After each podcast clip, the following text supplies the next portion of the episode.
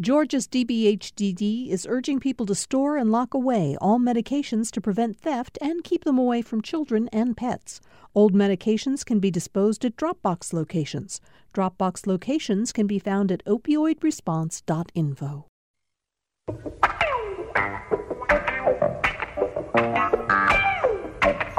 Yes, that's right. That music tells you it's time for another edition of Political Rewind. We're here with you today. I'm Bill Nigut. Lots to talk about, but before we get to the panel and the topics of the day, I've got a few announcements I'd love to make. Uh, number one, uh, yesterday we announced for the first time that we're taking the show on the road again. We're going to be in Augusta on Monday night, August 12th at 7 o'clock, we're going to be at the Jessye Norman School of the Arts. And as I mentioned yesterday, I absolutely don't feel like I have anywhere near the class that you would need to be at a school named after the great, great operatic singer Jessye Norman, but we'll be there. Uh, you can uh, get free tickets at uh, politicalrewind.org. We ask you to go ahead and get tickets because we do want to make sure that we have seats for everyone. So do that now, and we're looking forward to seeing all of you out in Augusta. Second of all, Tom Faust just uh, sent me a note that the PSC, you, if you heard the show yesterday, you heard us talk about the uh, Georgia Power plan, three-year plan for using new energy sources to uh, uh, create power, they're going to have a much bigger mix of solar, and they uh, presented that plan to the PSC, which oversees their work, and the PSC just a few minutes ago uh, approved it. Uh, yesterday, you heard uh, Vice Chair Tim Echols talk about how he felt that was a very important move for Georgia Power to move away from coal uh, toward more sustainable forms of energy. And finally, just Kevin Riley, a quick note. Do you know what one year from tonight will be? It will be, it's not a quiz. One year from tonight, the Democratic nominee for president, she or he, will give her or his acceptance speech at the Democratic National Convention in Milwaukee. This election's coming up fast. Wow, already. I can't believe that. I don't want to think about it. Uh, that's Kevin Riley. Of course, he's the editor of the Atlanta Journal Constitution, joins us on Tuesdays to be a part of uh, this show. And uh, I, mentioned yesterday that I, I, really had a wonderful few weeks in Ireland, and Kevin Riley made it better because it was Kevin Riley who told me that while I was in Ireland, I must uh, find the best single pot still Irish whiskey, and you enhanced my trip to no end, Kevin. I'm glad I could make such an important contribution. you you really did. Uh, if you're watching us on Facebook Live, which you can do by going to the GPB news page on Facebook. Um, uh, Ed Lindsey, former state representative, Republican from Atlanta, is back with us again today. He now runs the government affairs practice for the state of Georgia of Dentons, the world's largest law firm. Hi, Ed. How are you? Always happy to be here. You have you have a big day coming up next week. no, seriously. I do. What's happening? I do. My son, uh, Charlie, uh, returns from uh, a country called Malawi in Central Africa. He's been there for two and a half years in the Peace Corps. That's you, I know how proud you are, we are of the work that he's done there. So, congr- I know, and we all know what it's like to have our kids come home. It so, is. good for you. Um, Andy Miller. Georgia Health News uh, is with us today. Andy, we're really uh, pleased to have you today because we want to really dig into some of the healthcare news that's going on. How have you been? I'm great, Bill. Thanks for thanks for having me. Sure. And we have a new panelist, Sally Harrell. Sally, you uh, made pretty big news in the election cycle last year. You, as a Democrat, won Senate District 40, the seat that had been held forever by Fran Millar, who finally stepped down. Um, you'd served in the House for a number of years before that. But, Sally, if I can, I'd like to point out that you, in addition to your accomplishments recently, also made history as the lawmakers reported a number of years ago. Finally, tonight, for the first time in Georgia history, a little baby is in the House chambers every day. Representative Sally Harrell decided against daycare for her newborn, and at the ripe a young age, rather, of seven and a half weeks, baby Joseph is staring the political world straight in the face. Well, I really didn't have much choice given that he was born on Christmas Eve, and so he was born December 24th. The session started January 10th. So I if I, I needed to watch him and serve my constituents at the same time. So fortunately, the speaker was supportive of me doing this, and so here we are. Thomas B. Murphy. He didn't say no. He didn't say yes. He, but because he didn't say no, you brought baby Joseph. How old is baby Joseph now? Uh, Joseph is now 19 years yes, old. Yes. Okay. um, we're glad to have you uh, on the show today. And we should tell people your district is northeast uh, mostly. You have parts of Chamblee. Mm-hmm. You go up uh, 85 essentially, r- pretty far up, and also spread out a little of the west of up that way. Is that right? I have all of Dunwoody. All of okay. Uh, Chamblee's kind of in the middle. I go down to the North Lake Tucker area, and then have Brookhaven and then most of the city of Peachtree Corners wow. in Gwinnett County. Okay. Well, welcome to the show. Thank you. Kevin Riley, um, we are going to talk a lot about healthcare on the show today, but let's start uh, with the fact that we're now getting, uh, two days later, response that uh, your uh, reporter in Washington, Tamar Hallerman, has been gathering from the Georgia delegation to the president's tweets uh, about the so-called squad, uh, the four young members of Congress, freshman members of Congress, who he has. Um, many people feel disparaged in totally inappropriate ways. So we're now starting to see Georgia reaction to that, and it runs the gamut. Right. I, I, mean, you said inappropriate, but I think the media has come around to, as we have at the AJC, to the view that his comments were racist. And uh, I know that there's been a lot of talk about exactly what to call them, and there's been a, obviously lots of talking heads on television trying to find a way to talk about the, those comments and, and characterize them somehow. But the bottom line is it's tough to look at them any other way, and Republicans are presented with a horrible situation because they all know they need the support of this president and this uh, and his voters. And uh, what are they supposed to say about this? There, there's really nowhere to go on it. Um, probably the comment that uh, people might have expected to come from Johnny Isakson is the, the harshest uh, response to the president's remarks. Johnny said, I wasn't elected to make excuses or explain the statements of somebody else, and I'm not going uh, to do that he said, but he went on to say that they were totally inappropriate remarks. Uh, on the other hand, Ed Lindsey, uh, David Perdue, uh, said he didn't think there was anything racist or really wrong about the remarks at all. I, uh, Perdue is absolutely determined to stand shoulder to shoulder with the president all the way to the uh, uh, through the 2020 election. Well, you know, at some point you need to start trying to do, or someone needs to do a psychological review of how folks react when someone whom they normally agree with says something so offensive versus uh, how you react when it's an opponent.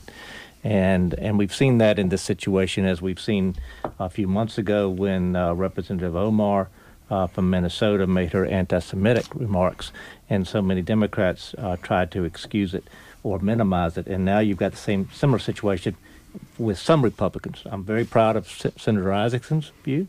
Very proud of what uh, Tim Scott said and Richard Burr uh, from Missouri and Susan Collins and and a lot of other Republicans who have sort of ste- who have stepped up and said that this comment is it's un-American, it's offensive, and it's unduly uh, divisive, uh, particularly during these times that we're going through.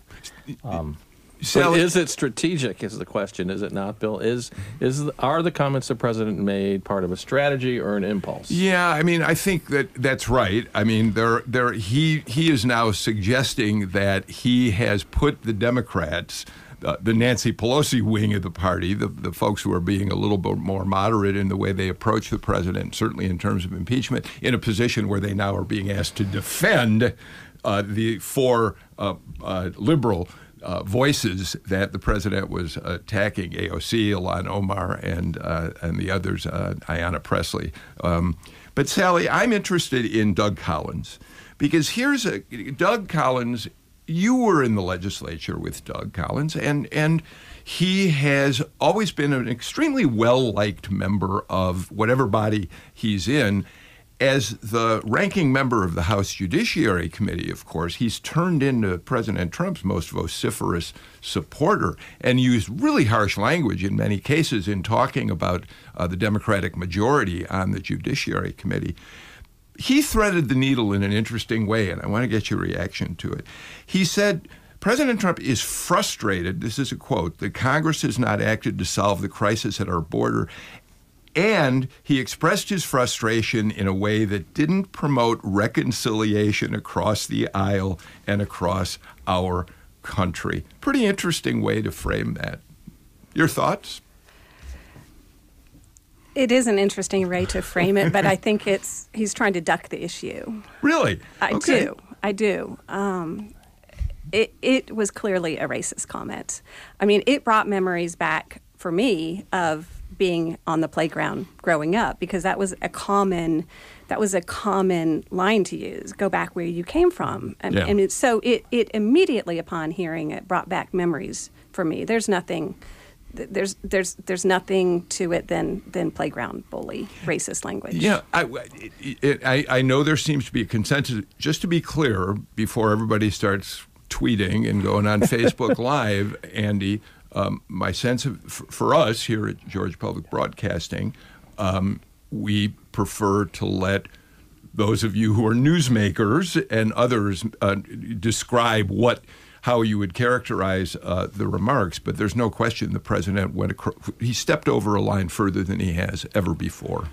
Absolutely. And, you know, what's interesting to me is David Perdue's comment that, uh, that he, uh, you know, he felt it was outrageous to suggest that those comments were racist. And uh, it'll be interesting to see how that plays out next year. Uh, it, it, it almost seems like he, he feels like you're, like you said, that he's attaching himself to Trump just like Lindsey Graham is. And it'll be interesting to see how, if this comes back, in terms of damaging him, you know, statewide as he Yeah. as he looks for 2020. Keep in mind that Lindsey Graham came out against the comments. Oh, he did. and, Okay, and, and All right. felt them to be offensive uh, and and totally inappropriate. Well, but and then went on to make comments about the four women involved that were perhaps even more extreme than what the president himself said. Well, he he- called them he- he- communists. he questioned He their policies. They hate America. he, he questioned their policies. He went back to questioning their policies, and quite frankly, some of their uh, positions and some of their statements have been quite offensive. Uh, you know, we, we've already talked. I've already talked about Representative Omar, but some of the others have made other equally offensive comments uh, that that you know, just as it's appropriate and I think important for Republicans to speak out about President Trump, it's equally appropriate, I think, for Democrats to speak out when they have things happen or, that are said that are so offensive from members of their party. I'm remembered to quote that great philosopher, uh, Dumbledore, uh, who said, It takes courage to stand up to your enemies, it takes even greater courage to stand up to your friends. Well, Kevin, I do think it's fair to say, uh, and I don't want to spend too much time on this because we, we're so lucky to be able to have, have uh, Andy Miller here to talk healthcare with us, but l- let's continue just for a couple more minutes. Um, I do think it's important to point out when when when uh, some Republicans have accused this group of four of being uh, anti-Semitic, which they've done, they're clearly referring to uh, Ilhan Omar, who early on in her tenure did make a couple of remarks about supporters of Israel that were offensive to a lot of the Jewish community. But what but Nancy Pelosi and other Democrats did in fact speak up and suggest to her that she should be cautious about the language she uses. So it, I I don't think it's fair to say. Well, I, I think I think it is fair to say, and I don't mean to cut Kevin up, and I apologize, but I, th- I do think it's fair to say because when given a chance uh, to denounce that language and to call uh, Representative Omar out uh, for that offensive language, uh, the Democratic caucus ducked and chose not to do so. Well, I'm not Uh, sure I agree with Ed that they ducked, and I cannot I cannot call on some of the philosophers and stuff that, as he did in his comments, I'm not that well read. But I can say this: there is a huge difference between a first-term member of the House and the leader of the free world when they, these kind of comments are made. I don't excuse. I don't think any of us should excuse anti-Semitic, racist comments ever from anyone, but when the president says something, that is different. So, so I'm not defending his comment. So, Sally, you are an example of a Democrat who won uh, because of a, uh, a constituency of suburbanites, many of them women, who've turned against what they saw as, I think, um, uh, uh, you know, a president who was not running the country in the way they wished he would. I think that's fair to say.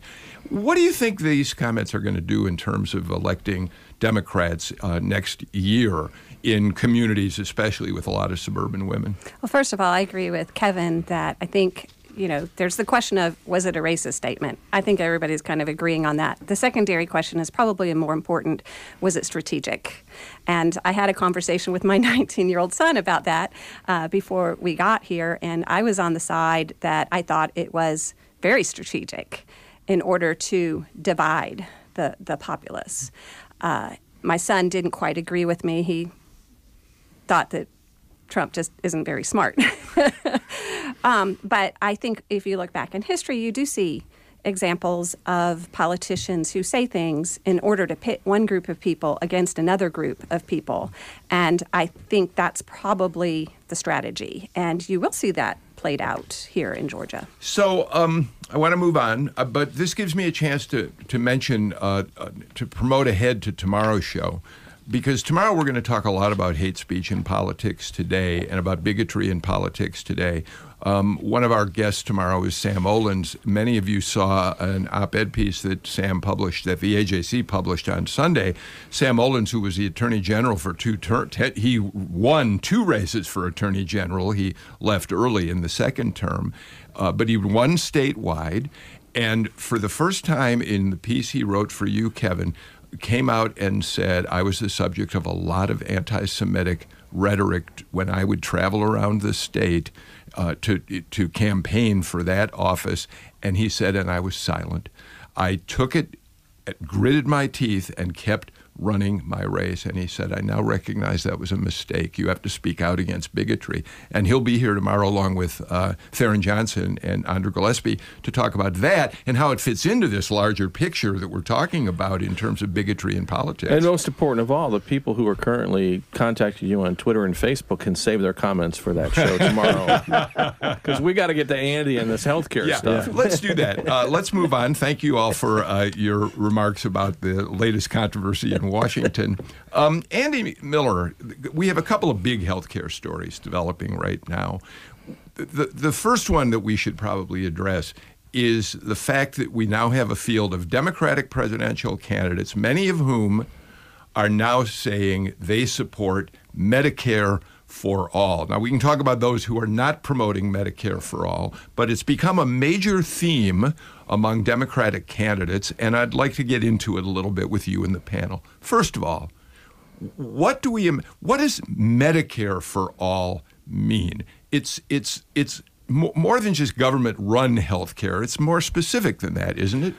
It is. Medicare is an extremely popular program, and it covers more than 40 million Americans. And uh, what Bernie Sanders is, has called for, and, and other Democratic candidates have joined in on, is the idea that we want to take private insurance largely out of the equation and put everybody, those people who are uninsured, those people with private insurance, everybody in, into a Medicare program.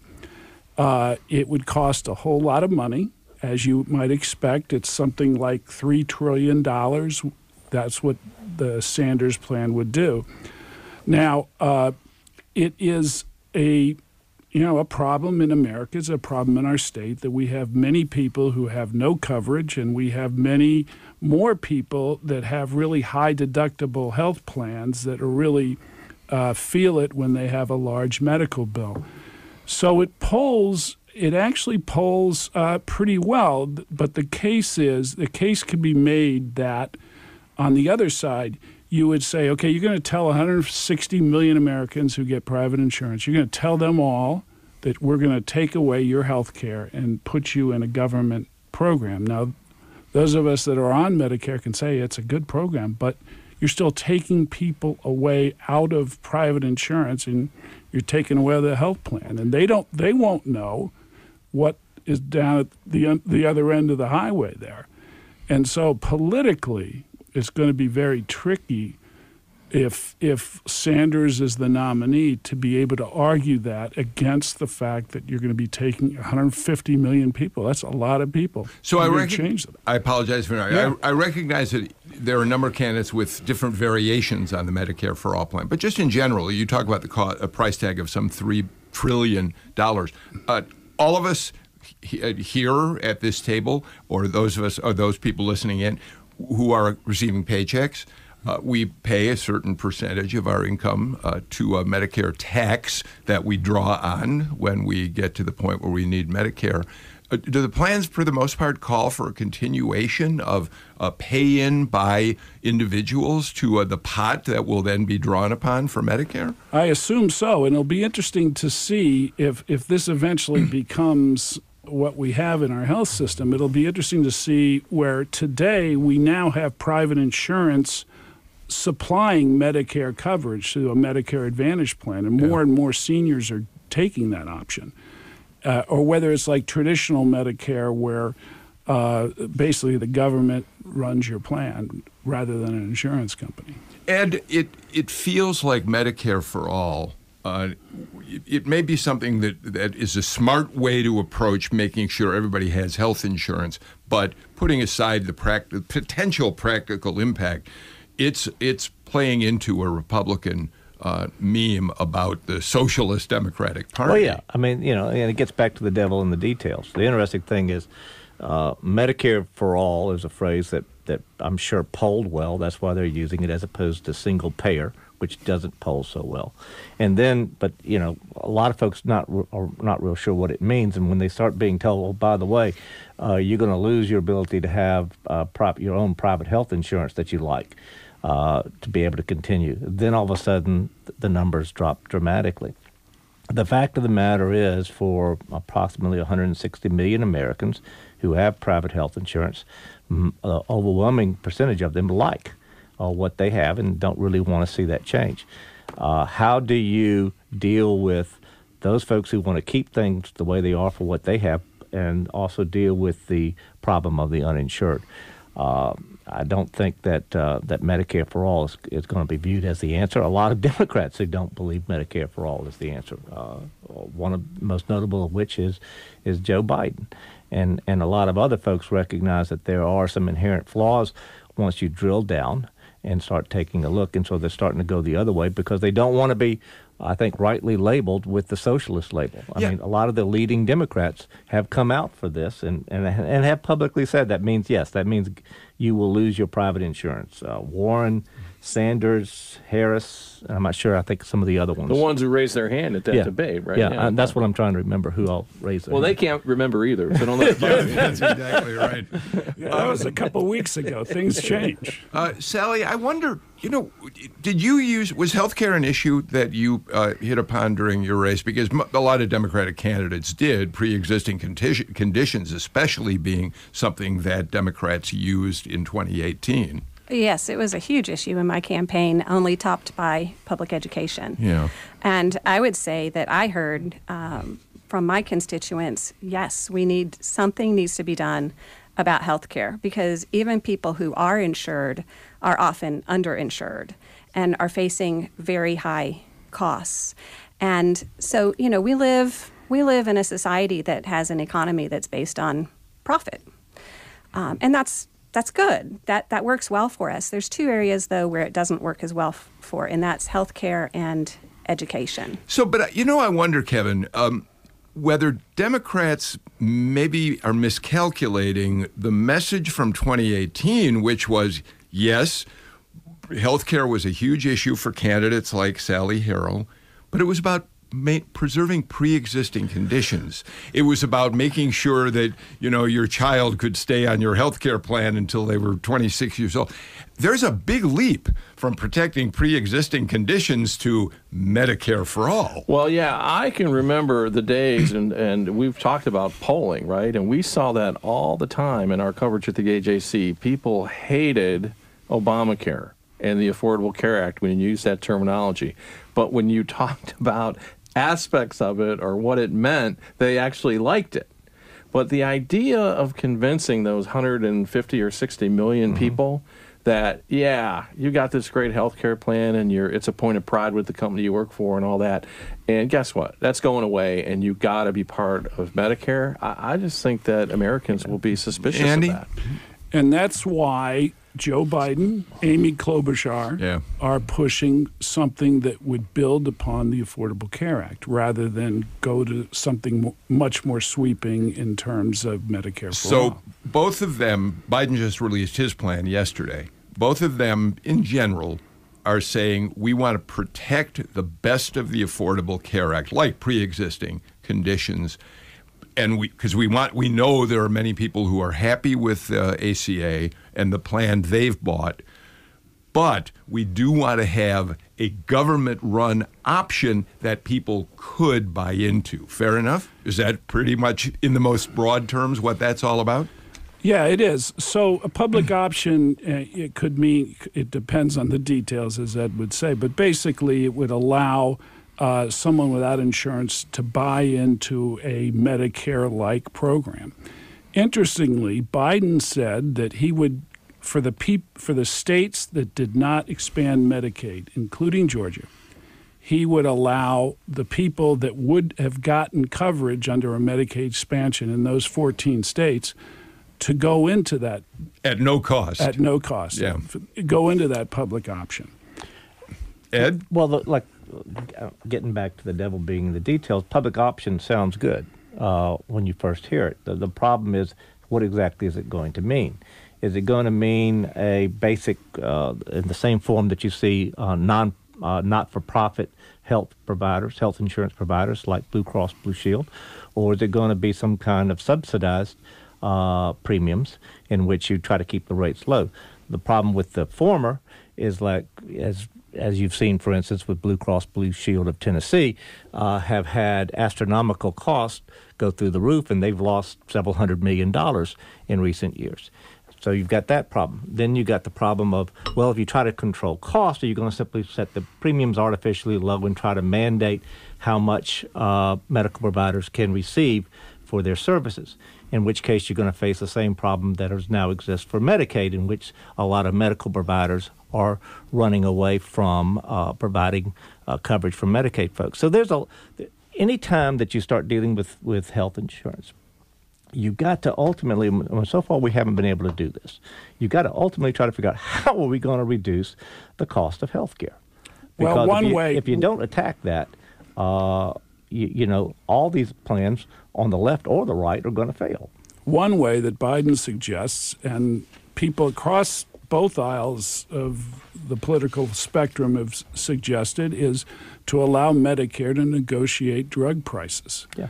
Uh, with with the drug companies. Uh, that's something that's not allowed now, and uh, I think you would you would say that Democrats and Republicans see the co- the cost of prescription drugs as a huge issue to their constituents. So, uh, I- I agree. With that in mind, Kevin, Kamala Harris just released a plan about prescription drugs herself uh, this earlier this well, I think yesterday or, or early this morning. Uh, she's proposing uh, a a policy in which. Uh, drug prices would be, you'd compare drug prices by pharmaceutical companies in the United States to drug prices for the same drug in Canada, European countries, and the pharmaceutical companies would n- be no longer allowed to set the price for their medications at a higher price level than what's being done by other countries. And if they continued to do it at a higher level, she would allow Americans to purchase their drugs on uh, foreign uh, exchanges, essentially. It's an, you know, this is something the Trump administration has been talking about over and over, reducing drug prices. But every time they come close to saying they've got a policy, it ends up evaporating because they can't quite figure out how to make it work. Right. I, also think another part of this, I mean, I don't want to sound too cynical, but what is going to play better in a campaign? Right. I mean, that's part of what they're fishing around for. So, a vague government option, are people going to get behind that? The idea that I could get prescription drugs much cheaper, are people going to get behind that? Medicare for all, are people going to get behind that? I mean, I really think that's what, what they're trying to figure out now because we know, as Ed's pointed out, it's incredibly complicated. Sally, what, from your point of view, um, uh, what what are these Democratic plans going to do to people's thinking about the election in 2020, especially Medicare for all? Well, first of all, I think it's it's our role as Democrats to come up with a plan, not to tear everything down. Our our our people, the people of the United States, want a solution to this problem, and so it's our job to do that. Okay, but how far do you go with that? Well, you know, I had a conversation with my mother about Medicare. My dad has a lot of health issues, and she was bragging about how great Medicare is. And I looked at her and I said, "Yeah, mom, I really wish I could get Medicare too. and she looked at me and she said, I never dreamed I would say this, Sally, but I wish you could too. Because uh-huh. she's got four daughters and we all have different plans. We all work hard, but some of our plans are better than the others. Yeah. And she worries about us. So, to all these people who are like, oh, I don't want to leave my great private plan, I say, you might not know what you're missing. So ultimately, I would love to see the Medicare program um, adjusted down in age incrementally to cover more young people. And people talk about the cost, but the cost you basically transfer what you're going to pay into private insurance to pay into the Medicare tax. So if you're going to talk about it being an expensive program, so is private health care. It's the same to, money. I got to get to a break. Andy, will give you the last word in this segment. I don't I don't ever hear people who have Medicare say that I'd love to go back to what I used to have. Mm. I mean, it is a tremendously popular program. All right. Um, this is going to be an issue we will talk about throughout uh, the 2020 election cycle. So we will come back to this, I'm sure, time and time again. Uh, there's another issue that involves health care, this one in the courts. And it's an issue that could, in fact, strip more than 500,000 Georgians of their uh, affordable care health insurance plans at the worst extreme of what could happen. We'll talk about that and a lot more when we come back from this break. Hey, this is David Greene, host of Morning Edition. I'm here to talk with you about that poking feeling, the one that keeps reminding you to support public radio. You can support the programs you love by donating your used vehicle. That old car or truck could be worth hundreds of dollars to this station. All you have to do is call, and you might even receive a tax deduction. Go to gpb.org slash cars or call 877-GPB-1CAR and thanks. On the next Fresh Air, Pulitzer Prize winning novelist Colson Whitehead. His new novel, set in the early 60s, is based on the true story of a notorious Florida reform school where many boys were beaten and sexually abused. Dozens of unmarked graves were discovered on the school grounds. The state shut down the school in 2011. The novel is called The Nickel Boys. Join us. Fresh Air is this afternoon at 3 on GPB and GPBnews.org. We're back on Political Rewind. Um, with a panel talking about health care. Uh, we're going to get to a number of other issues uh, on, that are uh, popping up today as the show moves along. But but we do, Andy Miller, as long as we have you here from Georgia Health News. Let's talk about this case that started in uh, Texas, in the Texas uh, federal courts, and now has gone to an appeals court in New Orleans. It is a lawsuit that was filed by, among others, uh, Chris Carr is a signature uh, uh, has has uh, uh, been a partner in this case, and I'm going to let you explain it. But but essentially, what this lawsuit says, right, Andy, is that when the Obama administration created the Affordable Care Act, there was a mandate that you had to join buy into the system. If you did not, you were fined for not doing it. Tax penalty, yeah. Tax penalty. The courts ruled that the mandate was illegal, right?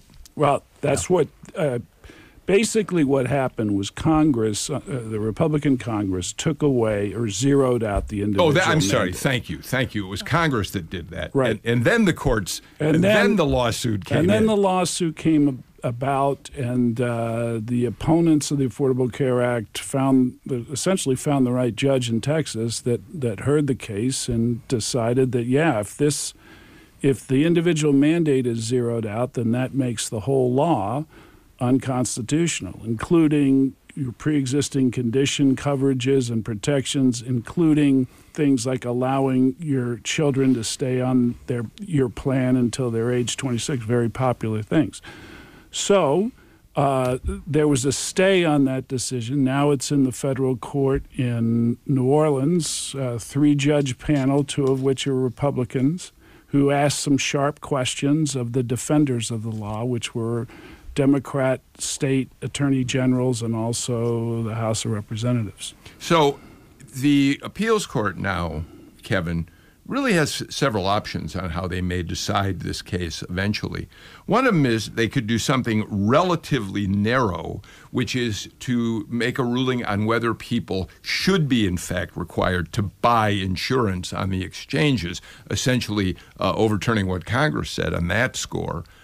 They also could decide that because there is no longer any kind of mandate, the entire law is unconstitutional and essentially end Obamacare, which, as I said, would end insurance for at least half a million people right here in Georgia, not to mention all the people across the country. Well, that's so what's that's what's so puzzling about this to me is that I get that when the law was passed, the Republicans took the position we were going to undo this or repeal and replace all of that, and that the Democrats were on the side of we're going to keep it going, and then the Supreme Court had that sort of split the baby ruling.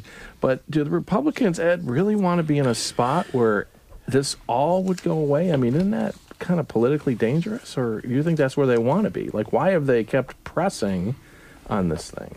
Well, to sort of build on what Sally was saying a moment ago, because you talked about it's up, you know, it's incumbent upon Democrats to come up with a, a plan that will actually work dealing with health care.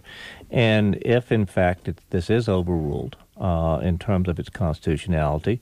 Uh, that burden squarely also falls on Republicans in the 2020 campaign. It's not going to be enough to simply talk about the evils of Obamacare or the evils of single payer, uh, but it is going to go is going to be incumbent upon Republican candidates from the president down to say this is what will work. And, and if I can also sort of go back to the legal issue for a minute, the, this lawsuit really sort of hinges on the, the key aspect of Justice Roberts' decision upholding Obamacare in 2012, in which he, he based his ruling of finding it constitutional on the, on the existence of this tax. If you did not uh, by insurance. And so that therein lies the legal justification for the lawsuit. But to get back to your question, yeah, it's going to put an enormous burden on Republicans, and quite frankly, rightfully so, because uh, both parties, and hopefully puts a burden on both parties to say, okay, it's time for us to come together uh, and work out something that will actually work. Yeah, Sally, I want to get you in the mix on this. Uh, but to do that, um, Chris Carr uh, was on this show. It's been some months now. He's on in February. And we pressed him on this. We said, you know, why, Mr. Attorney General, did you want to join a lawsuit that could completely overturn Obamacare? And uh, let's listen to just a little bit of what he said about that. And then, Sally, I'll ask you about his remarks. Here, the bottom line, uh, Bill, is this: back in in 2012, when the first lawsuit came, uh, the first lawsuits were filed. Chief Justice Roberts, in essence, said this is constitutional because of the taxing authority. Mm. Fast forward to December of 2017, and then the Trump administration signs the bill that did away with the constitutional. That doesn't speak to anything about access to health care or quality health care. We're all for that in pre-existing conditions. So, uh, Carr Sally is essentially saying uh, this isn't a question about whether Obamacare is good, bad. It's it, we're indifferent to that. This is about the rule of law. Right, and if we, what I've learned about policy is that crisis drives policy. If things are okay, it's hard to get a bill passed. But if we're in crisis, then it's easier to get something passed. So if this destroys what's left, the popular parts of the ACA, and if it destroys the ACA, I think it will send us back to the drawing board, and it will. It may help us uh, come up with something even even better. But Andy, it took so long to get any kind of plan that the question is if it's overturned, people are waiting for the next step will be without insurance for some time potentially. Presidents from as far back as Harry Truman yeah. have been working on the health, uh, trying to fix health care and uh, it will be interesting to see what the what the Republican plan will be. I mean, you got to get it through both houses of Congress, and I know Mitt Romney and uh, uh, some other Republican senators are, are talking about moving on some kind of plan that would be out there. But we need to find out what the plan will be, what the alternative plan will be, how much it will cost, and how many people will be covered, and then compare it with Obamacare. And that'll be that'll be the real bottom line on all this. Kevin, it strikes me that when the court rules on this, should they go as far as they are capable of going, it will throw an incredible bomb right into the middle of the 2020 election. Well, that to me is what the thing that sounds like it could be most interesting, and kind of going back to what we talked about earlier. I mean, someone, it, the, the person who can win this race and, the, and that nomination on the Democratic side might be the one who can most clearly articulate a plan that people can latch onto, but will that be a plan that can actually get Ed, through Congress? I'm sorry, Kevin. Ed, you're a longtime Republican. Do Mm-hmm. you hope the court overturns Obamacare? Do you think that would be to, to uh, that would disadvantage Republicans moving forward? I think that it will force uh, us to take a hard look at providing quality health care in this country and come up with something that's workable. Okay, but that's that. No, that, honestly, that's it. I, Well, you're I- on the I- same page I with truly Sally believe that we need to come up with a solution. I got involved. Yes, I'm a Republican and Sally's a Democrat, but we both got into politics because we like policy, and I like good policy. I I don't think I think there's certain aspects of Obamacare that are good. Some aspects are bad, and I think that it doesn't really solve a lot of our long-term problems. So I think that we need to come up with a better solution. But it's time for folks on both sides to sit down and come up with a workable solution that controls costs and provides quality care. Kevin? That would sure be great because we've gotten to the point in the country where every time it comes down to those nine people on the Supreme Court. Every no one has the patience to work things out. All they have Yeah. to, uh, effort, all they feel like they should do is take it to court and let it get to the Supreme Court. And the Supreme Court is there to provide what they call balls and strikes. It's not there to create policy, and it's time for us to move that policy back into the halls of Congress. And this will come down likely to this, a Supreme Court decision next year, and that will uh, lead to this becoming healthcare once again becoming a huge issue in the uh, political campaigns. Wow! All right, we're going to watch how it unfolds. Uh, it really has been it's it is fascinating, Sally. What a huge role healthcare has played in election cycles going back as far as 20 well before 2016 but certainly in our contemporary races starting with the presidential race in 2016 and moving forward and for that matter off your elections in 20 uh, uh, 14, uh, the, after Obamacare was passed. It, it, it's, it continues to be one of the most explosive issues we deal with. It's amazing that we've allowed this crisis to extend as long as we have without getting anything done. Yeah. All right. Again, that's something that we're going to watch as the election moves forward. Um, let's do this. Let's get our final break of the show out of the way. And when we come back, let's talk about the Secretary of State's office and questions about election security, not just in Georgia, but in uh, election systems across the country. You're listening to Political Rewind. Now is the perfect time to clean out the garage and get rid of that car you no longer need. You'll face the coming months with a fresh start, and by donating your used car to GPB, you'll even get a tax deduction. Call 877 GPB 1 car or donate securely online at gpb.org slash cars. And thanks. I'm gonna get in my car. Drive so far. The U.S. military is considered the most powerful in the world, with a caveat. A long list from the F 35 to Patriot missiles are all hackable. So we go to war, and the enemy pushes the button, and none of our weapons work. I'm Ari Shapiro, the vulnerabilities and capabilities of American cybersecurity this afternoon on All Things Considered from NPR News. 4 till 7 today on GPB and GPBnews.org, or ask your smart speaker to play GPB. We're back on Political Rewind. Okay, uh, truth in lending, you know, transparency here.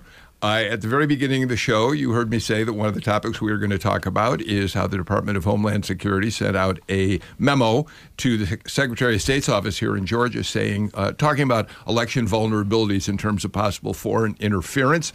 Uh, we've already heard one of the things, Kevin, I do really like about our show is that. Uh, people like in the Secretary of State's office are listening. They have already said they really hate the fact that we used the word vulnerable and we related it specifically to what's happening in Georgia. So let's explain the situation, okay? Okay, let's take a stab at All that. right. So, um, there, we have just seen, as a result of a lawsuit in which a lot of paperwork was dumped out into pu- the public, that the Department of Homeland Security, before last November's election, set out a memo warning Georgia election officials that um, th- that the systems could be vulnerable to interference, partly things like a social in, media influence campaign, but also potential uh, problems in terms of uh, the election machinery itself. That's the story that the AJC reported yesterday in a, in a long piece by Mark Niesse, I think it was. Um, now, it, the Secretary of State's office l- let us know a couple things that are really worth pointing out here. Number one, this was not Georgia specific. The memo went to election offices in states around the country. So it wasn't as if Georgia itself was um, particularly vulnerable in any way at all. And the Secretary of State's office provided us with a statement from Homeland Security, which says this As part of our ongoing support to state and local election officials, DHS regularly shares information that would help them identify and manage risks to their systems. Leading up to the 2018 election, the department shared information with state officials providing details on types of risks to elections, and they go on to say these are not specific to Georgia, but could be ap- applicable to states across the country.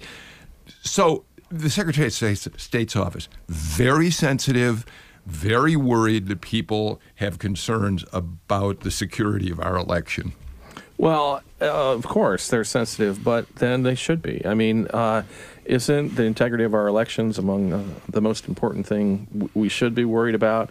And we do know that those Rush, the Russian troll farm did target Atlanta, not necessarily the and Georgia, not necessarily to to uh, get into the voting system, but we did uh, a big story about how they had found a way, uh, created fake social media accounts, all of this stuff. And, and the big picture here is they're actually accomplishing what they need to accomplish, which is creating all of this anxiety about what's going on. Integrity of elections should be something we can all agree on and that we all believe in and that we all are willing to pay for. And of course, Ed, this builds already on the mistrust that um, was generated during the 2018 cycle by those voices out there who said we had voter suppression in Georgia. And that this all kind of is is part of a larger question about whether Georgians are trusting in how the elections are held. I think uh, there, there were a lot of accusations that were made, uh, both in terms of the election system and in terms of the voter uh, rolls and that sort of thing. Uh, the fact of the matter is uh, that, in, you know, full disclosure, I've represented the lieutenant governor in a lawsuit in which we won. Uh, at the trial level, the court found that there was no evidence. This was the case in which there was Yeah. a, dro- a marked drop off Yeah. between the votes tallied in the lieutenant governor's Yeah. race and the other statewide races on the ballot. And we were able to establish that that, that was not the result of anything nefarious going on within the election system itself. And I think that the Secretary of State is, is understandably, uh, well, they're understandably concerned to maintain voter integrity, but they also want to make sure that folks don't get involved in hysteria when it comes to possible problems. And all they're trying to say here is that, hey, yes, we got this memo last fall, but so did every other state uh, warning us. And the fact of the matter is, there has been shown no evidence uh, that, in terms of our voter system, electronic voter system that was operating last fall, that it was subject uh, to some kind of malware or some type of interference. Uh, and it, it's a little technical, but keep in mind that yes, there were certain attempts to to go after things that you could do so through the internet. Right. But our system is a closed system. Uh, the election electronic voter system. In other words, there is no way to get to into our uh, electronic voter system through the internet. Sally, it strikes me that it is incumbent upon any election office, whether it's in Georgia, Illinois, uh, California, to be incredibly transparent and communicate to voters the ways in which those offices are securing our elections in the best way possible. Um, and I think the question becomes uh, that the Raffensperger people reacted to this story. I'm wondering how they if, if in the future, if this leads them to understand they got to get out front before these things uh, become issues. Well, you know, our current voting machines are like 20 years old. Um, I was serving in the House when, Yeah. when we bought those machines, and at the time, everyone loved them. But as the years went by, uh, more and more vulnerabilities uh, were were seen, and and so I think everybody agrees at this point that it's time to replace those old vulnerable Well, machines. and you are doing that. And- you all voted to, in fact, uh, That's right. uh, create. Do That's right. And I sat on the committee that um, that passed the authorizing legislation for the next wave of voting machines, uh, which looks like we're going to get this kind of machine called a ballot marking device, which is the latest and greatest technology, just like our DREs were in the early 2000s. Except there's a problem. Th- The machines that we are likely to buy in Georgia, there are three bait companies that dominate the market. We'll see Right. which one Georgia picks. And I believe I'm right in saying that two of the three of them use Microsoft um, Windows 7 as their operating system. And we've just learned this week Microsoft is phasing out Right. uh, Windows 7. And in fact, these machines may not be serviceable much longer. That's that's right, Bill. And, and really, really, that's just the tip of the iceberg. I spent a lot of time last session uh, studying the current voting machine vendors, which are for-profit companies that keep their source code to themselves. So, in terms of being able to prove if something nefarious went on, it's a little hard to do. And it current, currently, with our current DREs, um, it's very difficult to prove if anything went on, went on. You don't have the evidence because you can't have access to the evidence because of proprietary information. So I looked at all three companies. Every company that was on the list, you mentioned three, had a fatal flaw about it, which I would have loved to have gone to the committee, and I tried to say, well, you have you can't have a ballot that has a barcode on it that's not human readable. Well, you can't use thermal paper that's going to fade away before you do your your your audit and your required. Um, you know, keeping it for a certain number of years. These companies could not meet those requirements. It is a fairly new, newly developed uh, technology. And we're about to bite the bullet and use it statewide. Most states do not use the same machine statewide. That makes you more vulnerable. Um, Kevin, we're really just about out of time for the show, but a final comment from you on this. I mean, we went through a 2018 election cycle with people concerned, suspicious, not clear on whether their votes were being counted accurately, whether people were getting to vote or not vote. And there's no reason to think that 2020 we're not going to see a repeat of the same sort of concerns. I always come back to this this thing I heard President Carter say uh, one time. You know, the Carter Center monitors elections all over the world, and before they agree to do so, they examine the standards under which those elections are conducted. And he said, if we were asked to monitor elections in the United States, we would refuse. The standards are too low. All right, we are out of time. Ed Lindsey, uh, glad to have you back with us. Glad your son's coming home. Yeah. Uh, Andy excited. Miller, thank you for joining us from Georgia Health News. Sally Harrell, thank you. Great to have you on for the first time.